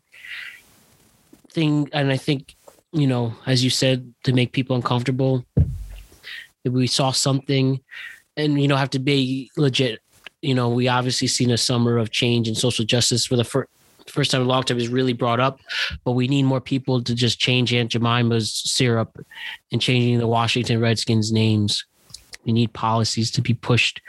We need more diverse leaders, not for the sake of having diversity, for the sake of being diverse, but you have to do it because you have a diverse nation among you with many people of many different backgrounds and orientations. And it's, you know, it we make it some step in the right direction, but we need more than a 78 year old white man named Joe Biden, and who I respect and I'm happy he's president, but we need more people like, you know, I can list you the name of politicians, but you know, not to assume people I have a certain agenda, but we just need to have the people who need our help. Those people who are screaming and changing for it, they need to be getting the power and not taking it for granted. You know, you, you know what's so? you know what's interesting to me, yo? This country, right? We make a lot of money, right? A through like military like contracts and defense contracts, public prisons, but and also in America, one of our because we also are pretty advanced as far as like science and medical in the medical field as well. I work in the medical field, but a lot of our money, a lot of it comes from the entertainment business, right? And you ask yourself, why is Ariana Grande or why is Tom Brady, who is a freaking machine, even though he cheated, you know, like some of his, his, his records are questionable. Let's not, forget, let's not forget the whole inflation like debacle. Deflategate. Yeah, the flake game. Let's not forget that. Okay, the set. Oh, got seven. We're really going to run the clock back on that and see what's up. But anyway, like, why these people make so much more money than like teachers, educators, you know, some nurses, some doctors, you know what I'm saying? Why are nurses in here struggling to put food on their tables when they're risking their lives during COVID? And I and I come to the conclusion that a lot of things hasn't changed since like ancient times, even with Rome. Like one of their biggest things was like the gladiatorial arena. It was like a big distraction for the people. When things are getting like at their boiling point politically and economically, they invested all their money and time into throwing these big games to distract the people. Same thing here. We got football players, basketball players. These are like our gladiators, you know, uh, entertainers, musicians. They keep us docile. They keep us entertained. Um, social media, you know, going back to like Valentine's Day. Everybody on Valentine's Day weekend only the couples are posting like cute Valentine's Day shit. Not the single people, but majority of people on Valentine's Day are having shitty Valentine's Day. But you only see the, the 10, 20, 100 people that are having a good one. And you feel like your life is so bad. You know, it's not Right. like, like what's really going on, but it's a distraction. It makes your life feel so small. It makes you feel so isolated. It makes you feel alone. And that kind of was indicative of like the Trump presidency. There was a lot of distractions left and right. Like you would be amazed to think about how much shit happened in a a month, two month span during the Trump presidency that we forgot about because like the next thing happened next week, you know, and they just keep distracting us with like foolishness and nonsense. And I think it, it deters us and keeps us away from like the simple problems. Like who can argue with affordable healthcare and education? No one. That's a right. Who thinks that? We, who truly feels that we don't deserve that? Not saying Harvard University has to be free and anyone can go there, but like a child should be able to educate themselves. If we're really the land of the free and being our own boss and investing in ourselves and take and like pulling ourselves up by the bootstrap, why isn't public edu- public college a thing, like a free thing? You know, everyone should have the opportunity to that. Everyone, sh- no one. I work at a hospital. No one should avoid, you know, getting checked for a possible disease, possibly check getting checked for cancer because they're afraid of getting a fifteen hundred dollar like medical bill at the ER. You know, you should never have to. Worry. That happens. It happens so much. Yeah. Before they even see you, by the time you get picked up in an ambulance, you're looking at almost a twelve hundred dollar bill just getting to the ER. So if you're sitting there bleeding out your head, you're like, "Nah, I got this. Oh, I'm gonna live it. Yeah, I feel in the morning." And you die. Like, who does that? Like, that's the world we live in. But America is so great. You know, no one talks about those things, but America's trash. It's it's it's I remember, dude, I had this situation. I got sick, right? And I got a really bad viral infection. I couldn't open my mouth. And uh, I thought it was the worst strep throat ever. Mhm. But this is back last summer, to summer 2019. Get to the Mhm. hospital, took care of me. They gave me uh, IV and it was gone. It was completely gone. Doctor thought it might have been mono, bad strep, but I happened to fail both tests, right? But it was, I was, it was bad, bro. I felt awful for a few days and just couldn't, I, I don't know. Then a year later, I get my bill. I never seen such a heart dropping bill. Like it was probably like eight grand. after insurance. And I'm just like That's what I'm saying. It's insane. after insurance. And then you look at the insurance, it was almost insulting how the insurance barely covered it. Like, geez, Right. man. And I, you should hear me for the financial counselors. I just went in on them and I had to, well, and I'm on, I've been unemployed since last December, right? Right. So after the most intense paperwork for a month and a half, trying to, I had to show them my unemployment benefit letter. I had to show them, they asked for everything, my soul, all my bank statements for the last six months. They asked for my Venmo transactions and they asked for everything. And I'm just, it was so emotionally draining. And they, I actually, thank God there's some rich person out there who covered the bill 100%. I didn't know a thing to the hospital. I, I, it took so much stress out of me. But like, I'm fortunate enough I had an opportunity to afford to afford to have the time to prove that. But there's not so many people who aren't able to do that. And I was lucky enough to have a computer to to go over these records, and I was lucky enough to go to a bank to get all this stuff. Not everyone has that who has more legit problems than me, and it, it breaks your heart that there's that the, that these ways people try to get profit when there's just so many people dying for their lives and as you said just afraid of to go to the hospital i was so knocked out i was just so scared from um, yeah i was say scared i didn't know what was going on but like probably if i knew what stress it was going to put me a year later who knows what i would have thought you know Yeah. I was lucky enough, and that was the that was the one time being unemployed benefited me because it saved me from pay that bill. Right. But you had to you had to go through all that and luck out and be unemployed, you know. God forbid if you had a job doing what you're supposed to do, Yeah, right. shit out, right? The, the hospital would have just said, "Fuck you." I, I couldn't pay them. I literally couldn't pay them, so they just said, "All right, fine." I remember like two years into like after college or whatever, um, Sallie Mae. I was the baddest bitch in the land. Sallie Mae is a, is a pimp if I ever seen one, right? I'm Sallie Mae. I tried to pay them right. I'm two years out of college. I had a car note. I was paying rent at home. I was on no food. I, I had bills. I had bills. You know what I'm saying? And then I remember they was like, okay, we need you to pay six hundred dollars a month. I have a, I had a crazy student loan debt, but they wanted me to pay six hundred dollars a month. You know what I'm saying? Yeah, that's insane. Money, but they wanted six hundred dollars a month. I was like, yo, that's more than I'm paying rent. Like, what are, you, what are we talking about? Going back and forth with these ladies for like two, three weeks on the phone. Like my mom, my co-signer, I don't want her credit to get fucked up. You know, I'm worried about them. Yeah, That's to the point I'm arguing this lady back and forth. She makes me go down my whole bill statement like she like they did with you, checked everything, you know what I'm saying?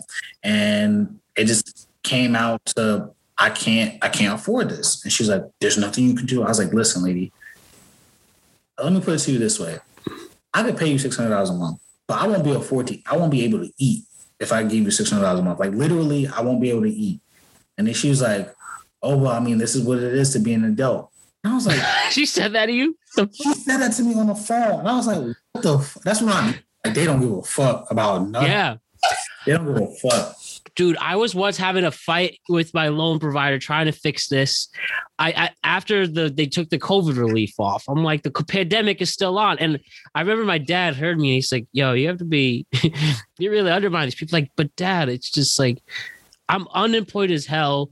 They're trying to make me pay these these loans as much. Like I had student loans from FirstMark Services, uh, eleven hundred a month. I could live in this city with roommates with that shit. Right. That's not that's my that's one loan. There's there's still the other ones. There's still the Discover loan, which is reasonable at 140, but eight eleven hundred dollars. And I said, I said on the phone, like, you know, caller, what did they say? Um, you know, this is being recorded for whatever. Yeah, yeah, Obviously, this is recorded. And I said, like, what do you want me to do that's unlawful to get this money? Like, this is a, absurd. I said that to her. Like, you want me to do? You want me to sell drugs? Like, that's that's the how I get that, and I need to sell a lot of drugs to get that too. I understand what Walter White had to do, man. But it's crazy, and it's and my thing is that like, especially again in this country, like it's no sense of accountability. Like they hold the smallest people at the bottom accountable for decisions that they made to better themselves. You know what I'm saying? To try to do better and put themselves in a better position. They hold them down to an account like accountable for for everything they do, whether it's the police, whether it's anything like that, black, white, whatever, whether it's the police, like they'll bring you down for a speeding ticket. I got a speeding ticket the other day for two hundred dollars. They tried to cut my car. It was like all kinds of crazy shit, right? But like me going 15 over, you know, in the in, in the fast lane with the flow of traffic, you know. But this motherfucker Trump is out here doing like federal crimes, you know, against Mhm. state. And they talking Aspiring riots.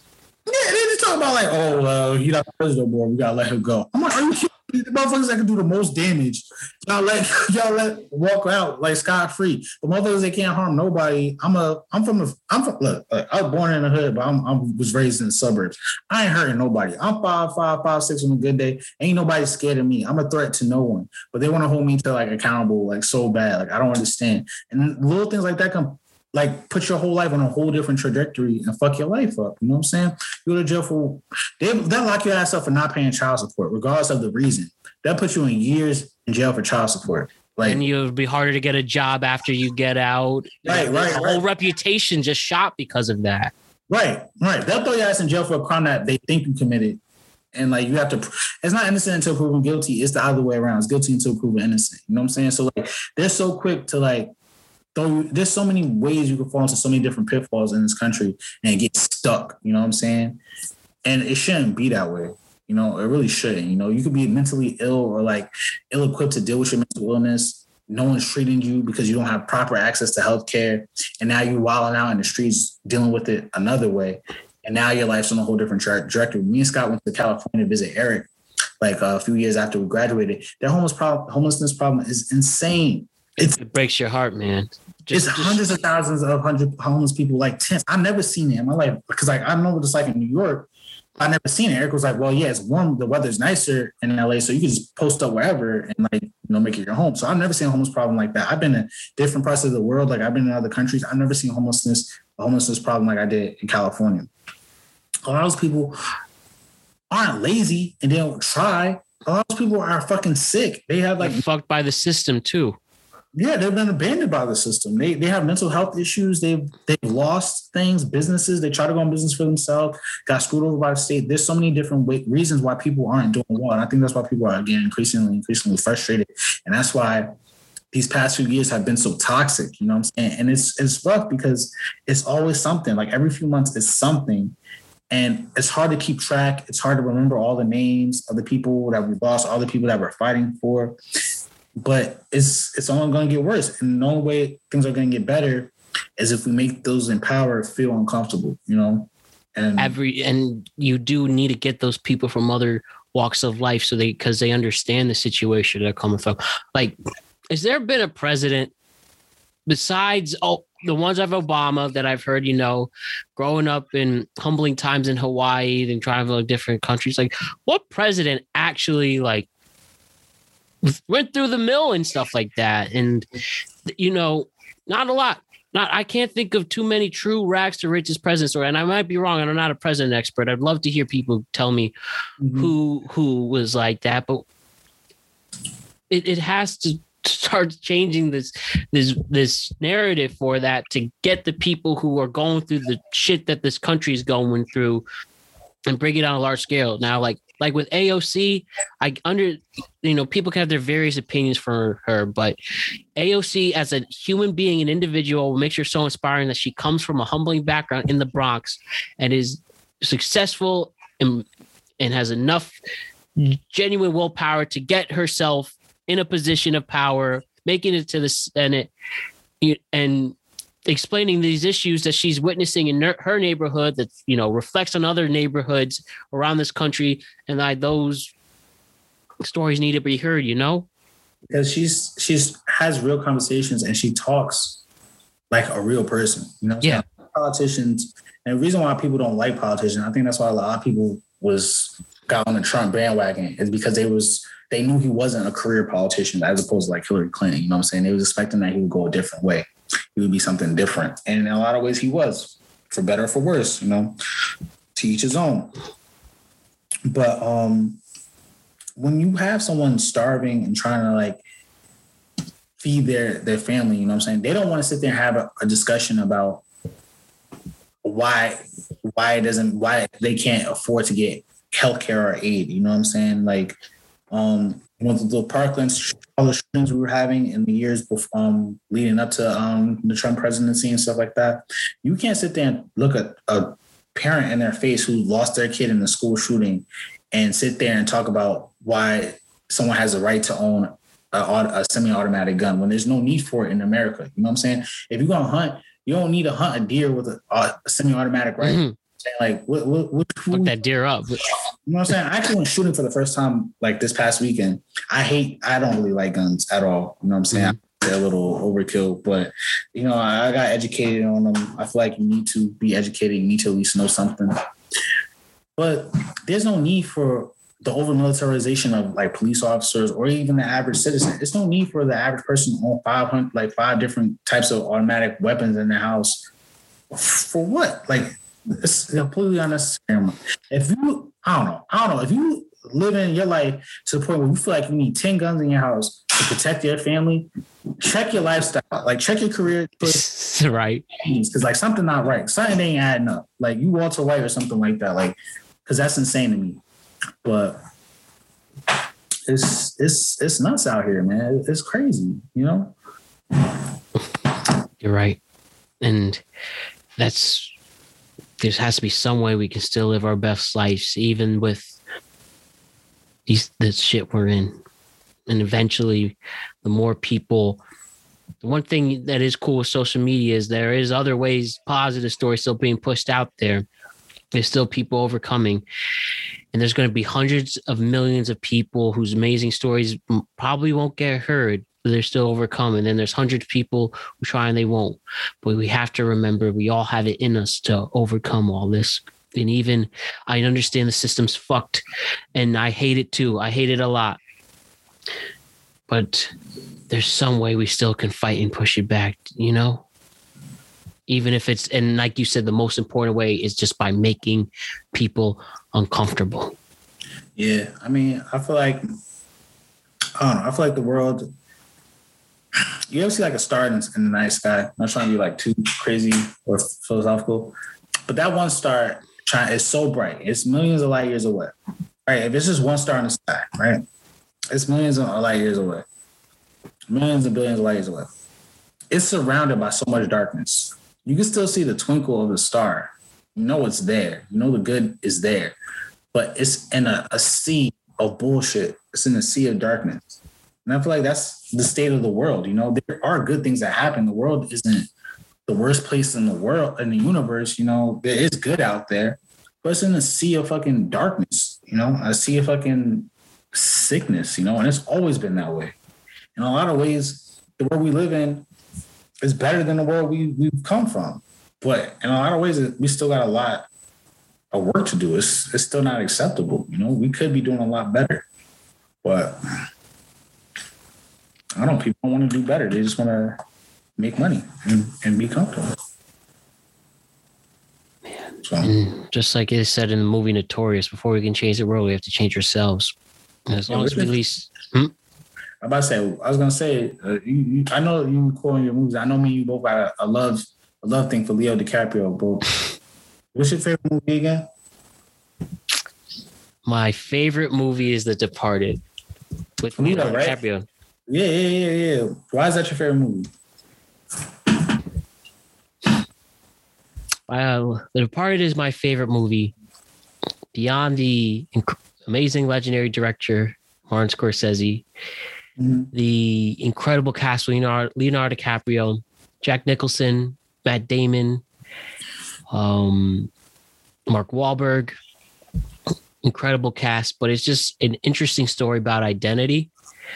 Like the movie's about a cop in the mob and a mobster who's a cop. And the identity's being stolen from it from doing that.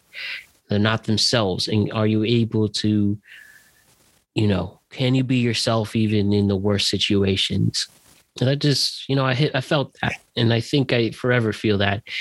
Even though spoiler alert the movie doesn't really end on a happy note i think it does make that important question about your identity and how much it really is important being yourself for that because people have their identities taken whether like forcefully, unmorally, or even some people have to lose their identities for work. I think that movie is important to remember how important you are as an individual.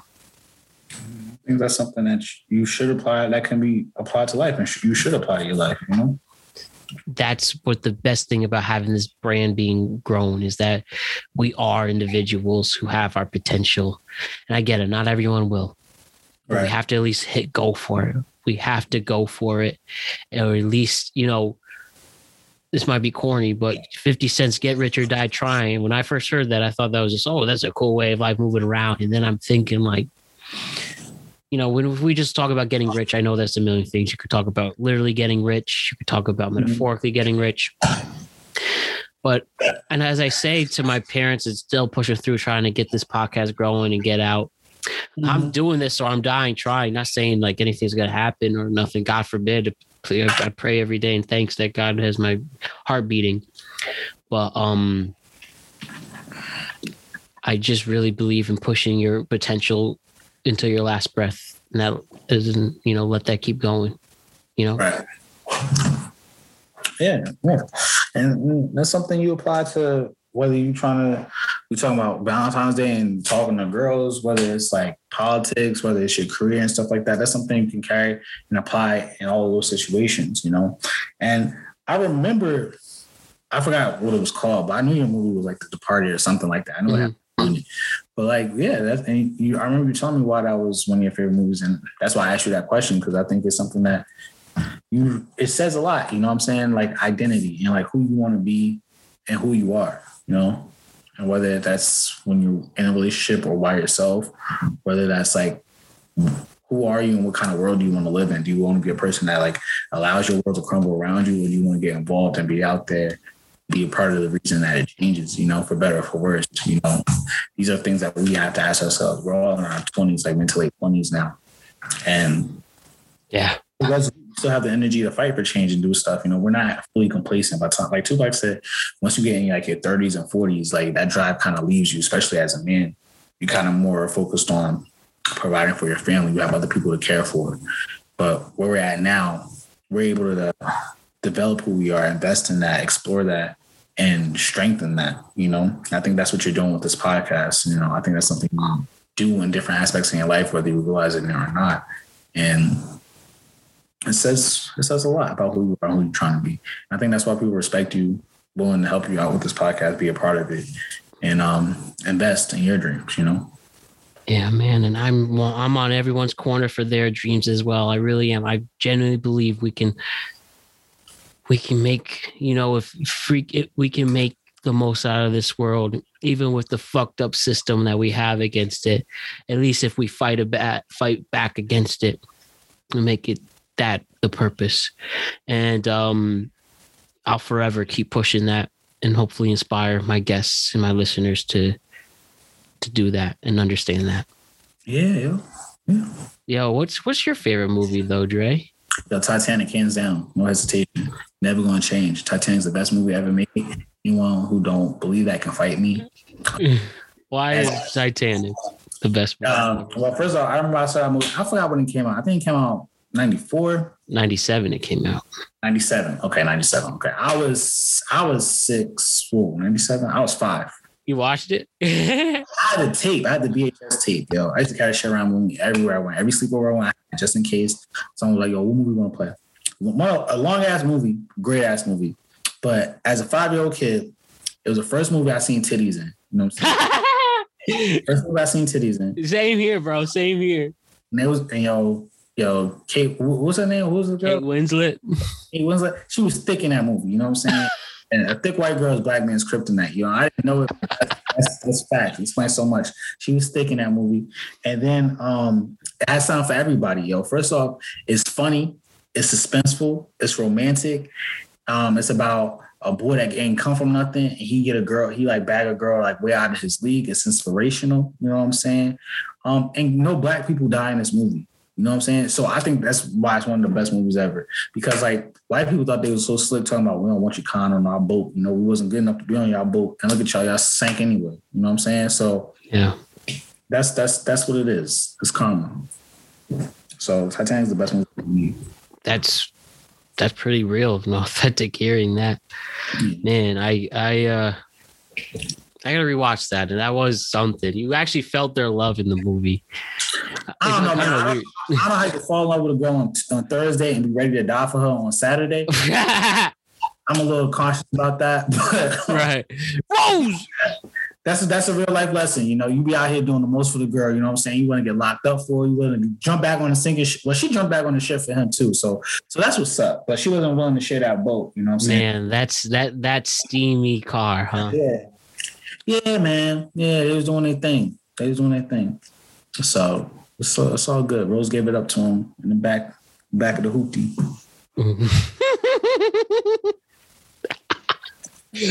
Gave it her in the back of the hoopty. That's the quote That's of that man.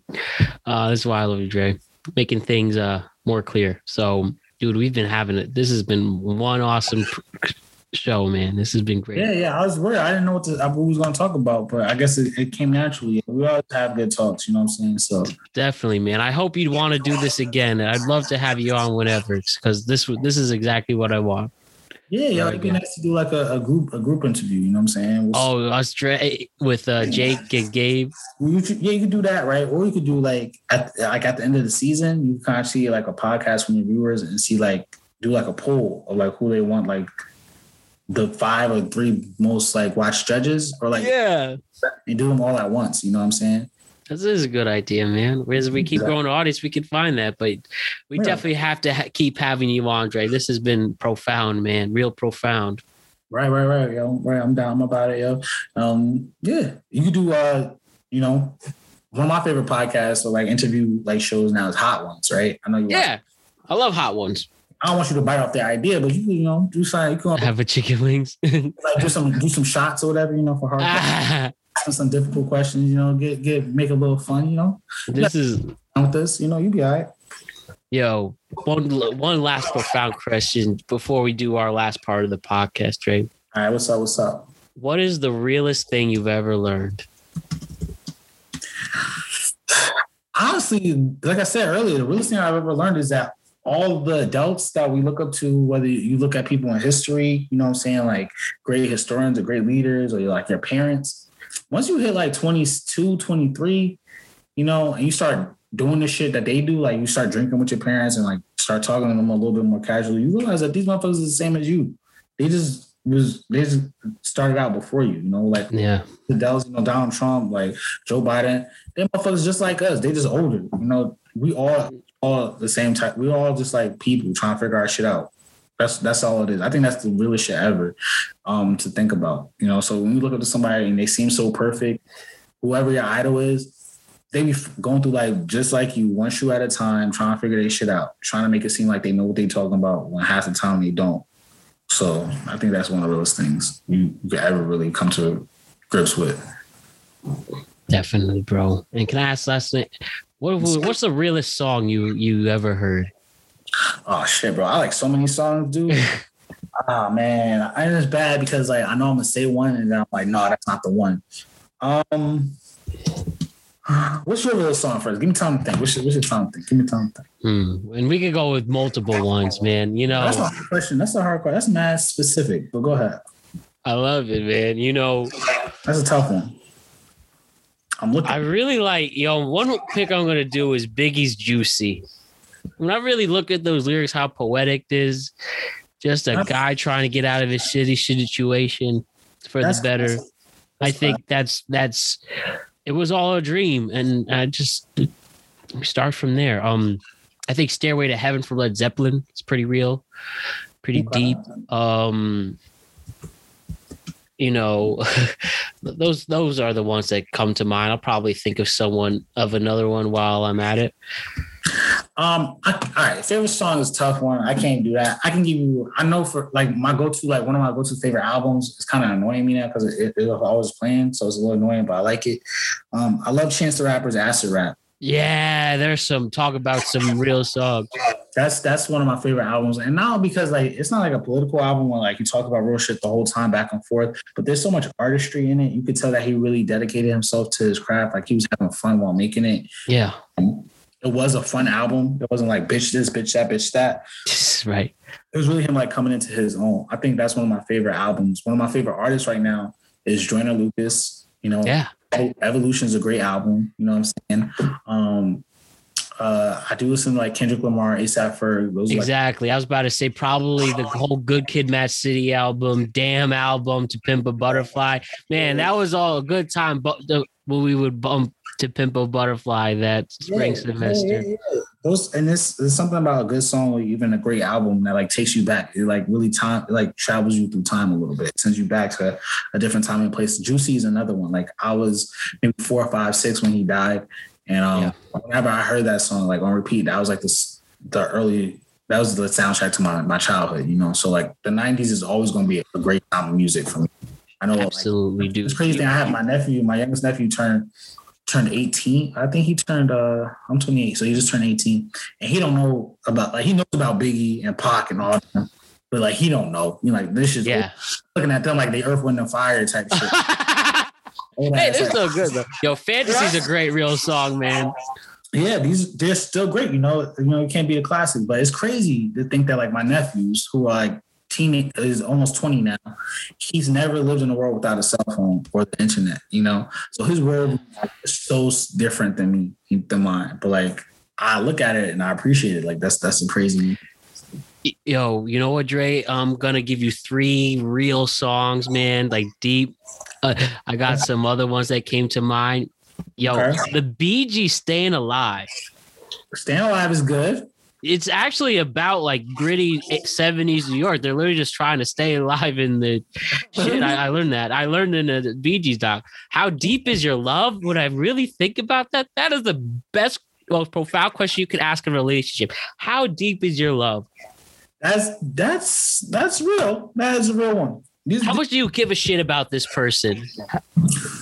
But that's that's a real question. I, I don't know. I think I don't know. I think the no, I don't know. That's that's some real shit. I think that's a question for parents. I feel like you should ask some of our brothers who have kids because that's like that's like they say that's like having your heart outside of your body. You know, I think that's a pretty prof- that must be a profound experience. You know, You know, it was crazy. I had a father on, my friend Will, he's younger than me. He told me when I saw my son for the first time, it was like I felt I don't have kids, but I felt when he said it was like I knew him my whole life. I was like, damn, I felt that. That's that's crazy. I feel like I don't have a kid. My, I, all my cousins have kids. I have shit ton of cousins, and they all have kids. I hmm. don't. You know, for whatever reason, hasn't happened. But I just feel like they're the best parts of two people. You know what I'm saying? For better, like for better or for worse, they're the best and worst of you, and like a whole new and a, and a whole new beginning, like a whole new like potential of like a whole new life. And I think that's there's so much beauty in that. There's so much beauty and like fear and feelings and emotions, and I feel like that's why when you hold the baby and it's, it's part of it came from you.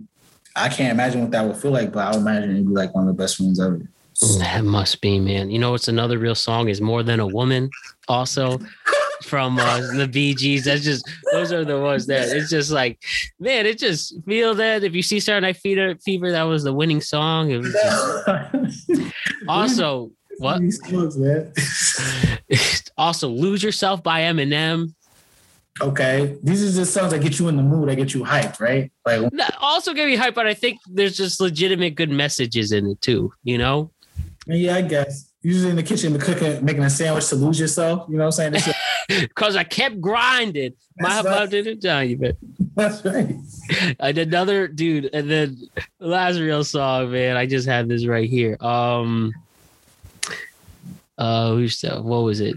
I remember one time I was down, and you played me J Cole's "No One's Life Is Better Than Yours." Yeah, yeah, yeah. That's a real one too. And that's true. You know, J. Cole's another like great artist. You know, Yeah, that say thought provoking things.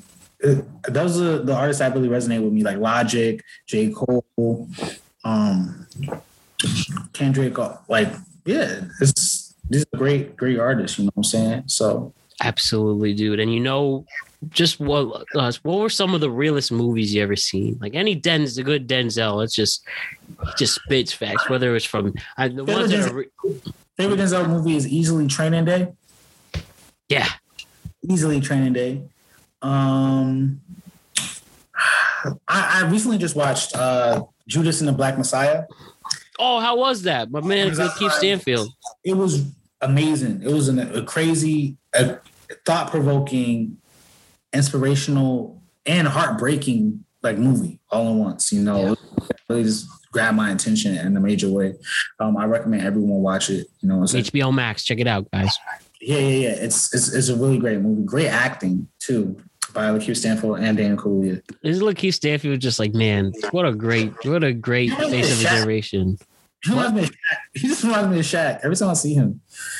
Um, like it's a little weird, but um, So it was great acting, right? yeah, it was a great movie. It was, it was a great. You ever see Sorry to Bother You? No, but Scott has been trying to get me to watch that movie for like two years now. It's on Hulu, man. Talk about real movies. I keep forgetting about it. I keep forgetting about it. But um, I want to. I want to. Yeah, it's it's just crazy because um, the movie. My biggest takeaway is that for some, you hear a lot of different like minorities or like racial groups. They're always talking about how they're like how black people in particular don't invest in their own communities or they don't invest in their people. They're always spending their money elsewhere investing in other communities and they're always degrading and destroying their own communities. That's why they are where they are. But I think especially if you see from like the 19 like especially like the 1950s like post World War II to like the early 70s black people were constantly fighting tooth and nail to reinvest in themselves even before then like back on like the Tulsa massacres and stuff like that a lot of different like shows like have been kind of touching um bases with that or touching upon that a little bit more there's been multiple time periods I'll say even Civil War, where Black people have tried again and again to invest in themselves and to build themselves themselves collectively. And at every given turn, they were thwarted or undermined by the U.S. government because they were scared of the potential that they had collectively. So, um, from let's say 1920s to 19 like 60s, late 1960s, after years of being thwarted and undermined and like failing, after that you get like the the crack epidemic in the in the 80s, you know. And after they defeat us, like politically um, and socially with civil rights and everything like that, they poison our people in our communities. And then after that, they label them as criminals. And then like all these things of like t- constantly being thwarted again and again. And now you see where we are as a people in 2000s. A lot of us, there's still a lot of great black communities out there. But when I see black people, you know, I got tattoos and stuff like that. But when they mark up them, their faces with like logos or like money signs or emblems or nonsensical things, and like they put go- their gold in their mouths instead of like the bank or invest in like their homes, or when like they're having multiple baby pa- mothers, like parents, uh, like kids in different states and countries, in and out of jail, locked up, incarcerated. I see as sick people. You know, I don't see people who don't care about themselves. I feel like people who a didn't know where they came from, they didn't have a good starting point, and b all of our leaders have either, either been killed, assassinated, or imprisoned, and they, there's no guidance, you know. And instead of like trying to educate those people to be better, they're labeled and punished for just trying to discover who they are as people, as artists. You know, just as like human beings, yo. And it's kind of sad, you know. But it's something that that movie kind of made me think about a little bit more. Dude, it's and that was the importance of making uncomfortable to show the black community who they are and show their potential. And that's why the emphasis of promoting black business and showing black and having finally having black community show their stories without forcing some like nostalgia or keepsakes or cliches. You do it because it's a good story worth telling. Right. Right. And we, we we're all good stories we're telling, you know, collectively as as a people, as as a country, but we can't pick and choose the part we want to acknowledge, you know. Gotta, Exactly. we gotta take we gotta shine light on all of it. A lot of people have a hard time doing just that. So can't be afraid because they that's what's the culture is worth showing. yeah, definitely. And this has been awesome.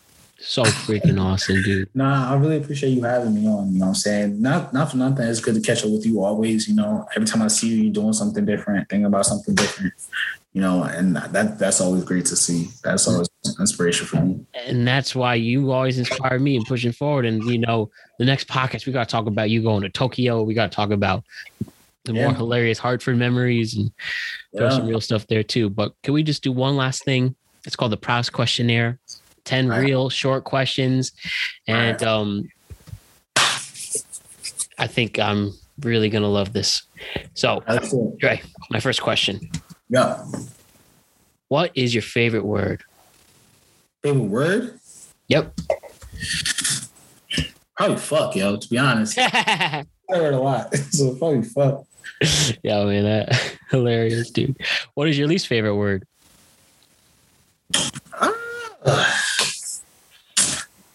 Ah, my least favorite word. Huh. You know, I I don't, I don't know if it's my least favorite word, but it's a word I can never fucking spell. Never fucking spell. And I and it drives me nuts. You know how everyone just has that one word that they always spell wrong? Mhm. It's unnecessary. I can never spell that word. Unnecessary. You know, you're right. I I fucked that up a lot too. it's like it always I always fuck up on it. And it's like the simplest thing ever, I feel like. But so it'll probably be that one. Every time I was to type it or use it, I go like, fuck, I hate this shit. like, Google it, but go ahead. Yo, and this question, Dre, is a life question. But Okay. tell me, Dre, what turns you on in this world? to be like sexual? Not quite, but it's like it's more just like what in life brings you the most joy. You know, Marcos, our friend Marcos actually said sex. So if you want to take that, sure. But I meant like that sex? Yeah, sure. Um, honestly, it's stuff like this. Uh, meeting people and like talking to them and just having like a genuine like conversation, you know, and genuinely like being heard and and speaking and like hearing about someone else's like day. I just love talking to people, to be honest. That's my thing. I like I like social like I'm the shyest person ever, believe it or not. And I had to train myself to like talk to people. That's why I say a lot of stupid stuff I speak out of my ass a lot. This is how I kind of like break the ice because I do tip I do really want to reach out and like talk to people, but sometimes I'm scared and don't know how. So I think like laughter is an easy way to kind of break the ice. But talking to people excites me. I like I like having a good conversation with someone.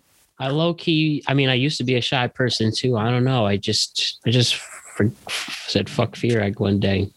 Even though some days I still am nervous and scared and have important convos, I know that those are the convos we have to have. Right. What turns you off in this world?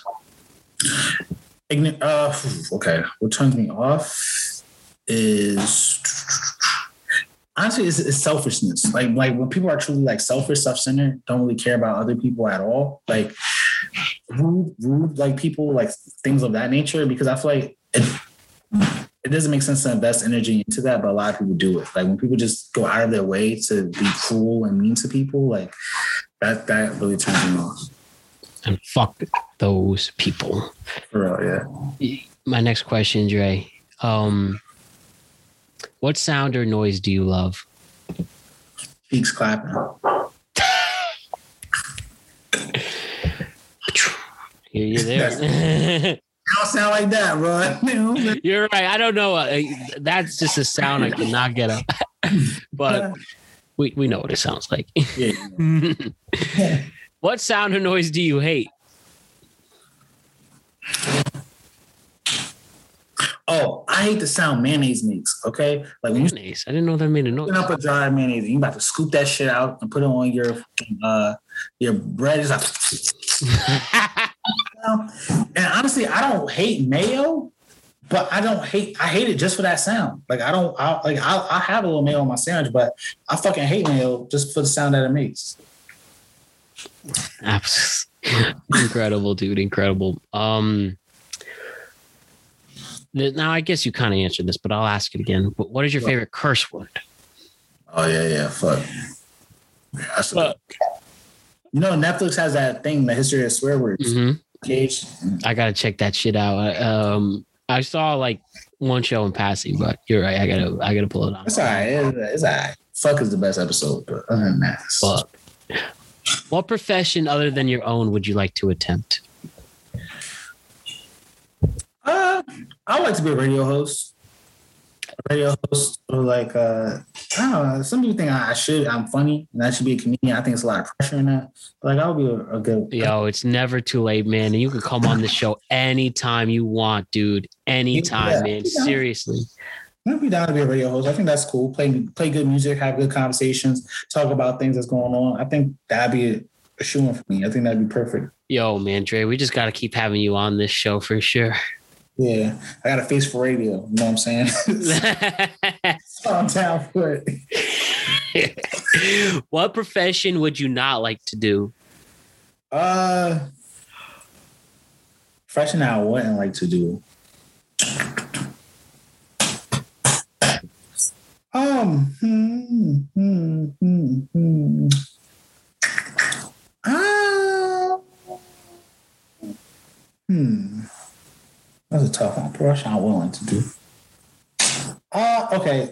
Honestly, it's okay. So, um, I hate being my. So I was a waiter for some. Time. I hate being a waiter. I hate dealing with people's like. I hate service jobs. I hate being a servant. A servant. Yeah, I hate service jobs. So any of those, I really don't like doing. Because I feel like people don't appreciate them and they talk down on them, and I don't like that. So They can all go to fucking hell, man. yeah, My last question, Dre. If heaven exists, what would you like to hear God say to you when you arrive at the pearly gates?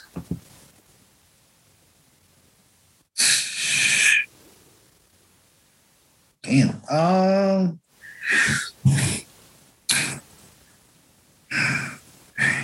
Uh, you did it. I love you.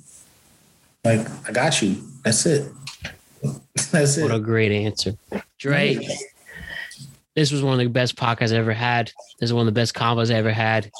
I've seen I you mean everything. with people, so I don't feel that special. No, I said that to two people. Yes. Wait, let me change. Let me change. Dre, this is my this is to use better words. Yeah, let's see what you got. This was Dre. I Yeah, no, in all seriousness though, Dre, this this was this was everything I hope for in a podcast. I learned a lot. I gained a lot. And words can't describe how much I appreciate this, how much I respect you, and how much you mean to me, bro. Thank you so much for giving me one of the best shows I've ever had. And I hope we could do this again. Yeah, no problem, man. I'm definitely down to do this again, man. I'm really proud of you. You're doing great things. You know, I already said all that throughout the interview. Just keep up the good work, man. Don't be discouraged, yo. Don't get distracted by the nonsensical things that are temporarily affecting you. You know what I'm saying? Whether it's relationships, whether it's your employment status, whether it's where you live, those are all things that can change as long as you keep the mindset that they can. So you got this, man. You got this too. I'm in your corner. I can't wait to do this again. God bless you, Dre. I love you, bro. And man, thanks for everything. What a great time. No problem, man. Take care of yourself, man. One love, right? One love indeed, man. With that, that is Dre Gibbons. Shouts to one of the best to ever do it. Have a good night, my friend. All right, you too, man. Get some sleep. You know, that really was a profound experience. Not only catching up with one of my great friends in this world, but the fact that we just talked about so many important issues, important stories were said, sharing in crazy experiences, both Dre and myself, and it just resulted in an incredible show. Thank you, Dre, for bringing your energy. Thank you for bringing in a real conversation. Love you, man. So, again, don't forget to check us out on the Productive Conversations podcast website. Go to at sorry, go to productiveconversationspodcast.com and check out all our exclusive content from every single podcast episode to all the extra videos we've made for the show and also other fun videos I've made in the past. You can also check out my blogs, which is another thing I'm very passionate about. And check out my resume too if you producers out there need any help with anything. And don't forget to check us out on all social media platforms at ProdConvoPod on Twitter, at Productive Conversations Podcast on Instagram, at Productive Conversations on TikTok. And don't forget to check out our merchandise store. Go check out the merchandise merchandise store link on the episode description page, whether on the Productive Conversations podcast episodes on podcasting platforms or check us out uh, on the description page in YouTube or go to productiveconversationspodcast.com slash merchandise and get all your amazing merchandise thanks to our friends at Zazzle. So we have a special episode on Wednesday the 3rd, my amazing friend Chris Daly, and then we're going to be back on Thursday as scheduled with the two hosts of the Word for Word podcast, Dolo and Bars. So we have quite the week ahead.